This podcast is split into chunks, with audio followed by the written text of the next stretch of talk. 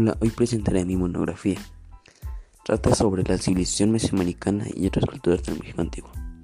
En la primera hoja se encuentra la presentación sobre el tema.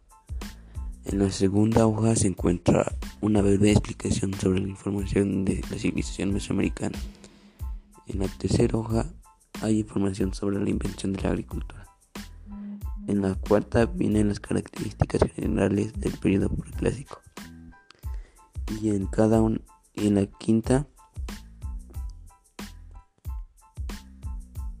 hoja hay información basada en los olmecas y unas imágenes para mejorar el entendimiento. En la sexta hoja trae información sobre